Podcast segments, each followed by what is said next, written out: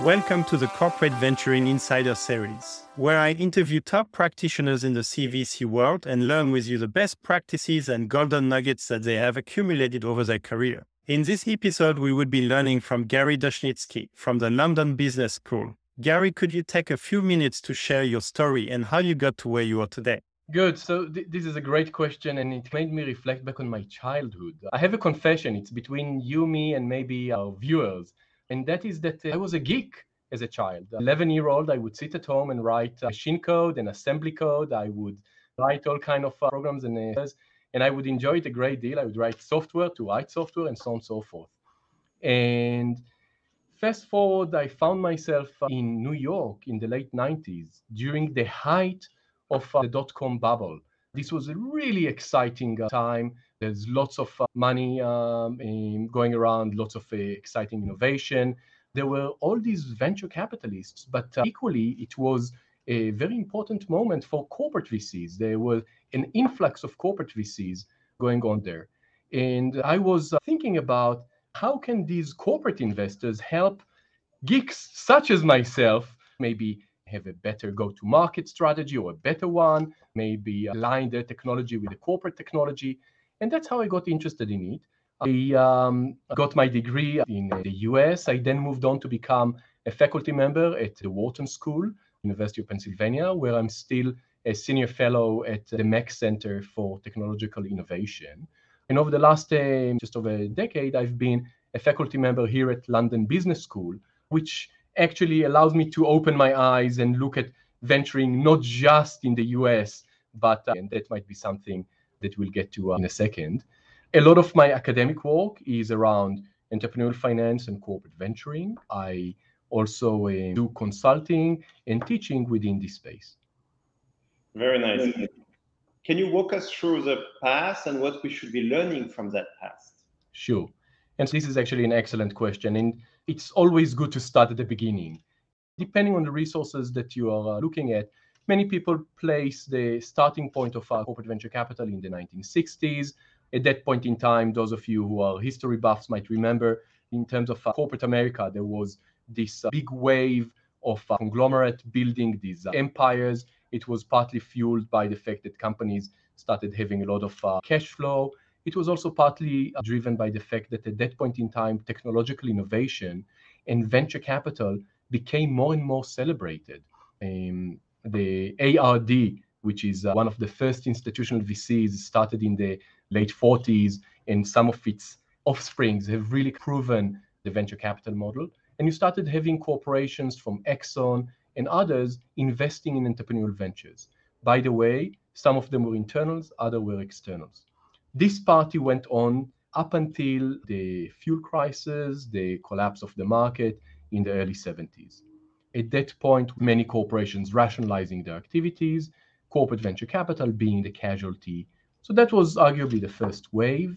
Fast forward to the 80s, what we see is again another new wave of uh, corporate venture capital. This was partly driven by various innovations. We've uh, had digital equipment and other companies coming to fruition. We also seen a growth of the venture capital market those of your viewers who, who follow the venture capital industry, uh, there's what's called the prudent man rule in 1979 uh, that allowed pension funds to allocate a larger share of their asset AUM to risky projects, which unleashed money into uh, VCs. Corporates followed suit. And again, 1987 uh, was not a good year for the market and, and have seen many uh, corporates cease uh, operations. So we have these um, excitement uh, by the corporates, and soon there's a truncation. And most recently, uh, relatively recently, the period where I lived in was the 1990s. You had the dot com, but you also had some really innovation on the hardware side with uh, telecommunication, fiber optics, and so on and so forth. And you've seen entrance by VCs and corporations. And when the dot com um, bubble has burst, we've seen many corporate uh, exited. These are the waves. I would like to uh, maybe leave you with is two observations. In one observation is that oftentimes these waves of corporate VCs have paralleled waves of technological innovation.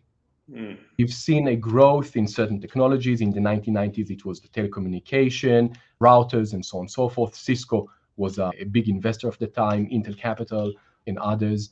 And there are studies, including studies that I've conducted, basically showing that companies that engage in corporate venture capital have a higher patenting output than their industry peers.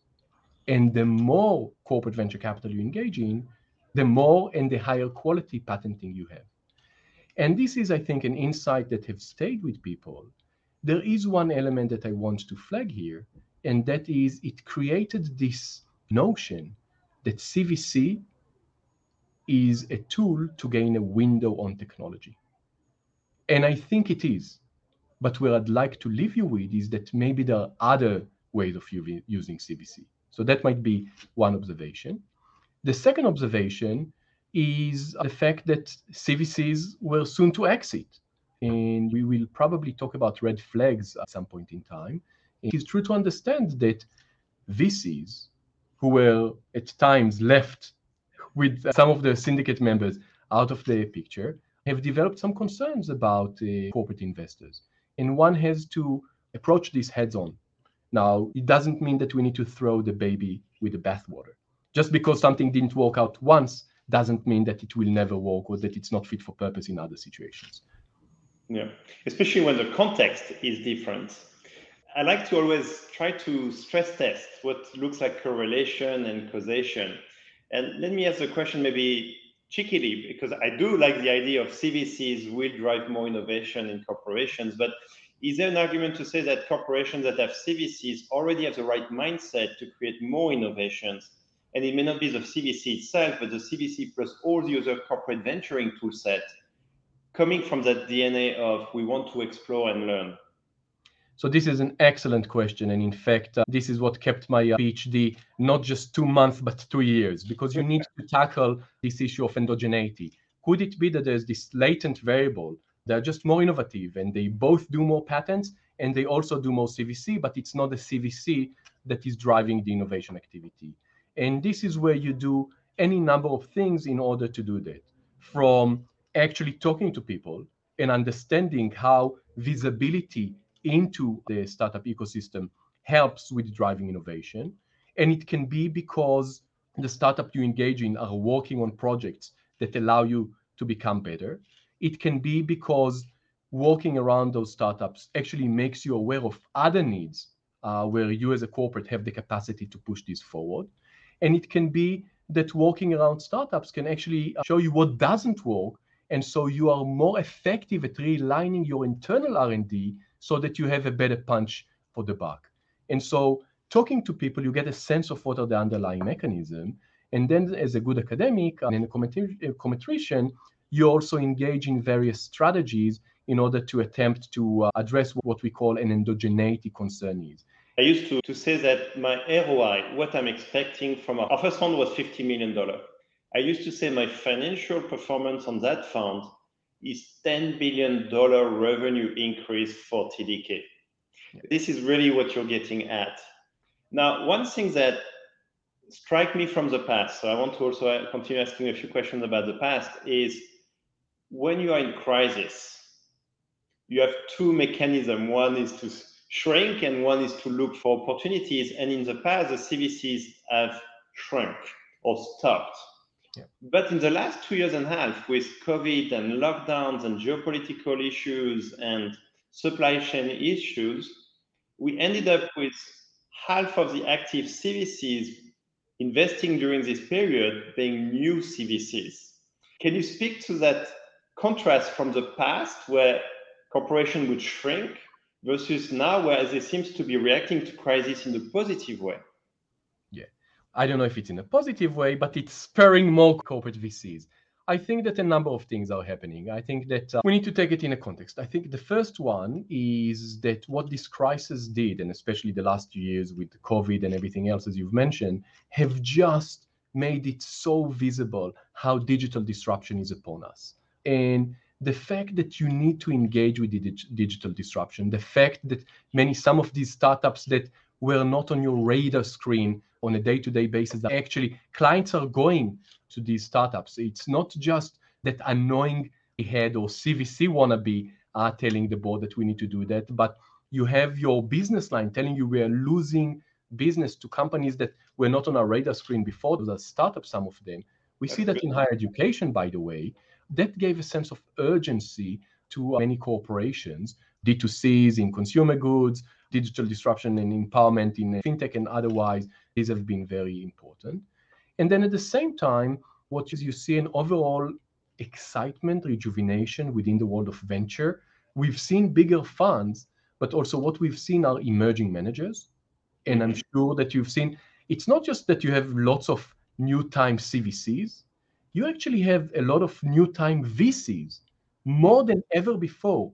I think I've seen some stats that the last two years have seen more emerging managers, more new VCs than maybe the decade or two before that.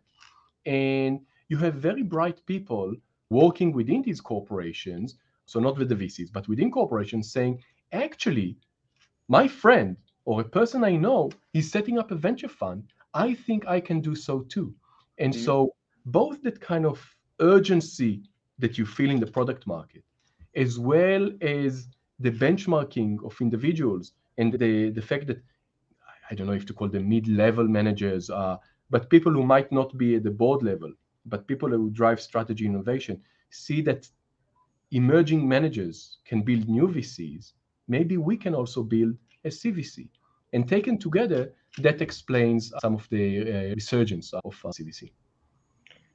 I have to double click on this one, but do you see this massive number of emerging managers, VCs and CVCs, being a good thing? And it's actually, if we think about supply and demand, getting to an equilibrium? Or do you think we're overshooting and then we are going to see a return to a fewer number?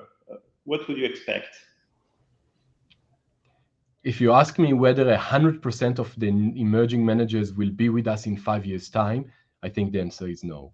How do I calibrate it? It's difficult to say. What I would like to think is that one of the things that these emerging managers have done, they are a new path to uh, introduce diversity along multiple dimensions. And so many times, very successful people within a corporate setting saying, I had enough, I'm going to start my own venture. And when I ask them, can you explain to me why would you leave a corporation that I put aside all the personal kind of benefits, but that has a footprint of clients across the world, that has the capacity to uh, give you access to uh, technical talent, that have mm. the budgets. Why would you leave all that and go start on your own? Now, I want to close on the past with just one more question, which is what do you think is the biggest learning that we haven't discussed already from the past as we move into the modern CVCs? I think that uh, the discipline of uh, having a continued presence in the market is probably that. Venture capital is not a short term game, it's a long term game. And as I tell my uh, students, the people I uh, work with, and otherwise, it's not how well you do in this portfolio company. It's how do you do on the next portfolio you are aiming to build. And there's mm-hmm. relationship and knowledge that's embedded in the community, and the need to be mindful of that and manage that. I think it is one of the key learnings, which in a way leads us to what the modern CVC might look like. Very nice. Would you say that most of the CVCs today have a clear understanding about their why? And what was a pitfall you've seen on them defining their why and matching their design? I think one of the reasons I enjoy having this conversation with you in particular is that rather than selling my way of CVC, you actually embrace and advocate the fact that there might be different way Frank Sinatra used to say, I did it my way. And your way might be different than my way. I literally remember a consulting job when when the team came to me and they had done a great they would get an A plus on a case study on what used to be a very prominent CVC at the time.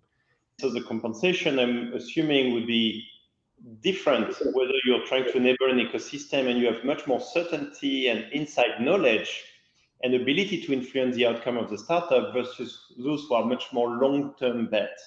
How do you see these differences? I think that you are completely on the right track. But what you've just articulated is the need to have thoughtful design going into that. High power incentives might be relevant under certain whys and might actually be less relevant under different whys. And so I think that's exactly the point of consideration. Where I would argue that there's been some challenges is that when we look at how do I can have from my own experience, the companies I studied or the companies I worked with, how do they actually approach the design of a corporate VC? Mm. In one of two ways. The first one is what I call mimetic isomorphism, which is a very loaded academic terms to say copy paste. There's been a certain CVC in the news or a certain CVC that my uh, body is running, and I copy paste what they've done. I mimic them. That's one way. And so I tend to build a CVC that I have a template for, irrespectively of whether it's appropriate for my organization. The second element that uh, affects uh, a lot of efforts to build a CVC has to do with stakeholder management. Uh, I don't need to tell you, and anyone here who has attempted structuring a CVC, that there are many stakeholders within the organization you need to manage. And everybody wants the uh, well being of the overall corporation, or at least one would hope for, but they have very different views on what that entails. And in the process of going through approval at the various level and ultimately the board level, you might end up with a structure that satisfy those different demands, but doesn't necessarily achieve that alignment that, that you are advocating. And so these are red flags, or these are the realities that any uh, corporate VCs go through. And what you need to do is you need to have the presence of mind in the moral support. Sometimes, for me as an academic, having objective data does that. So having studies such as the one I've talked to you earlier gives me that comfort to say, I see where you're coming from, I understand what you're saying, but if you subscribe the same as I do from the why, we need to break from corporate convention and actually make a change over here. And that is for me a golden nugget, which is if you're clear about the why and you propose a design, you need to stick to your guns and make sure that what's linked to that why doesn't change. And if not, you might actually cripple the CVC even before it gets started. And it's not once you get started with a wrong track, it's going to be easy to fix afterwards. If anything, it's much, much harder. What's your view about managing the stakeholders in a way where you can be soft in some places but firm on the ones that matter? Do you have any guidance from what you've observed? Let's start with maybe what could be the red flags and then we'll talk about all the goodness, including what you talked about the positive impact for entrepreneurs that can even scale. But let's start with the red flags. What would you say you see for the future? Not be me drinking the Kool Aid, but this would be me doubling down on not to throw the baby with the bathwater. Will we have with us 100% of the corporate VCs uh, that have been launched over the, two, the last two years? Probably not. Mm-hmm. But will we have 100% of the emerging managers that have started over the last two years? Probably not. And that statement is true to will we have 100% of the marketing strategies that have been innovated during COVID with us? Probably not. What you don't want to do is you don't want to say that corporate venture capital is not legit or doesn't have room to play. And I think historically, given the boom and bust, and given that it was a little bit more of a foreign experience, that was the takeaway where I'm um, quite hopeful is that we understand now that engaging the ecosystem of entrepreneurial venture is important for multiple reasons. And so to completely eliminate that is probably uh, not going to happen.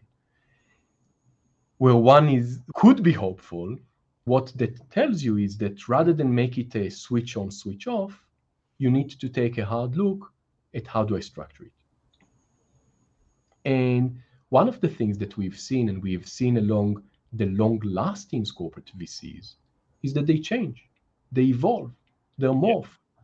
Their objectives, their structure, the way they play is not necessarily been what it has been 21 years ago, 27 years ago. The context change, the corporate change, and the corporate VC changes with it.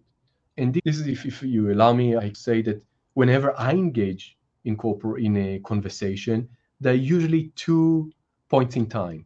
It is either that six to three months before launching the corporate VC, as one try to think about what would be the structure, mm. and it's three to five years after launching the CVC, as one think about okay, what do life look like as 2.0, as 3.0, and each one of them involves an existential crisis of sort, and this is where you are you need to manage. Where I'm hopeful for is that uh, people will take this advice, uh, where the red flags are ignoring it, thinking that just because I've been underwritten for last for the first two years, I'll be continued to be underwritten for the next three years. Just because venture was successful in 2020 or popular in 2020, it will continue to be so in 2023. I think that's where some of the red flags come from. Okay, I'm going to ask for more red flags. More red flags. I think the first one is when I talked about earlier, I talked about how you want to think about structure for, say, investment committee, or mm. you want to think about people, who are the people there, or you want to think about compensation, how do you compensate them? Oftentimes, I see decks that really do sample best practices along each one of these dimensions, but unfortunately, they are not aligned along the dimensions. By analogy, you can have the best uh, sports uh, shoes on, but if you are then dressed in a tuxedo, you're probably not going to win that race. Okay. Uh, you look great. you look well. Uh, let's put that on the side. Uh, but you need to have that alignment. What can look like best practice on any single dimension doesn't guarantee that as a whole you're aligned and engage with many thoughtful people that can understand why certain dimensions are important. Sometimes they say, I was able to pitch my point on investment committee structure and the team I need. I'm going to have to cede on compensation. I'll let that one go. It doesn't work that way. If you want to think about it from kind of basic combinatorics, you need three things to work. And the first one you have structured so you have 90% fighting chance. And the second one you structured so that you have 90% fighting chance. But then the last one you've ceded on so you only have 10% fighting chance. Your fighting chance is a function of the 90 times 90 times 10%. You're diluting yourself from the get-go. And it's very easy to, uh, if you just have a little bit of insight, to go in and say, guys, let's just think that through. Let's see what that does to us. So this is uh, not just each component by itself, but the alignment is another one. It's a golden nugget because it's actually hundreds of design decisions for each CVC. And what matters is not trying to maximize each, but that alignment that becomes harmonious. And from experience, this is really hard. And I, this I, is where you always have to go back to the why to explain why it makes sense. And you're saying it with a smile on your face, but I know the amount of agony that yourself and many others have had. Code for you to to making it uh, stick. And then if I go back to the, we're talking a lot from a point of view of designing from scratch, as if you have tabula rasa and you're designing it, the same challenge comes to you in year three or four, where let's say you're not being terminated, but people actually suggest that why won't you take on this and that? Mm. And sometimes it's great, but other times it can actually lead to dilution of what you're trying to do. And you need to be very clear about it. Should it all live under a single structure? Maybe it actually needs to follow different structures. You need to have presence of mind and perseverance to, again, understand how you best align yourself to win on everyone. And KPIs that might be relevant for ecosystem building might not be relevant for window on technology. But if you try to now put both objectives, because you've been asked to in year three, you try to now make them, you already know from the get go that you're going to dilute your traction on any single KPI. Now, I want to ask about this positive impact to startups because that's also a place where we should be so hopeful and even ambitious. So I think the first and foremost is that it's incumbent upon us to understand what is the impact on startup. And let me be very sincere. Some of my earlier work on CVC was informed by the fact that there are challenges. Uh, one of the first uh, quotes I had from a founder told me it's very difficult for me to open the kimono to a team that uh, that has all the technical stuff. Well, they have 10 times the technical stuff that I do and share those insights with me. And I think this is where working with CVCs that have longevities, that have proven their ability to manage this relationship in a meaningful way, not just with one startup, but with multiple, is quite important. They build a rapport, reputation that we talked about earlier. So there are challenges, but there are also opportunities. If nothing else, we know, we've been told, that capital is a commodity. Mm. Corporate investors have been a type of investors that bring more than just capital. They bring many other things. And so this has been lost uh, maybe in the argument. Those that uh, receive corporate backing are more likely to be innovative. So at the time of investment, they are more likely to have more patents and more publication, scientific publication compared to their age group. Maybe more interestingly, when we look at what happened from the moment they got the investment four years out, mm. what we find is that those that have been backed only by VCs, about 14% of them are likely to um, turn from innovation laggards, so they lag on patenting and publication, to innovation leaders. Those backed by corporates, they have 27% chance. That's a big jump. That's a big jump. And when we talk to people, one of the things that we see is simple stuff. I don't know if it's simple or not.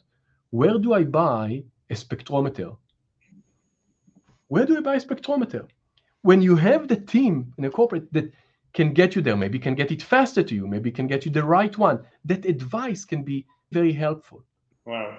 Gary, this was a fantastic interview. Thank you for sharing not a practitioner view, but actually an observer that actually can articulate and dissect all of this for us. Thank you very much, Gary. Thank you very much, Nikolai. It's been a pleasure, and I'm glad you found it useful.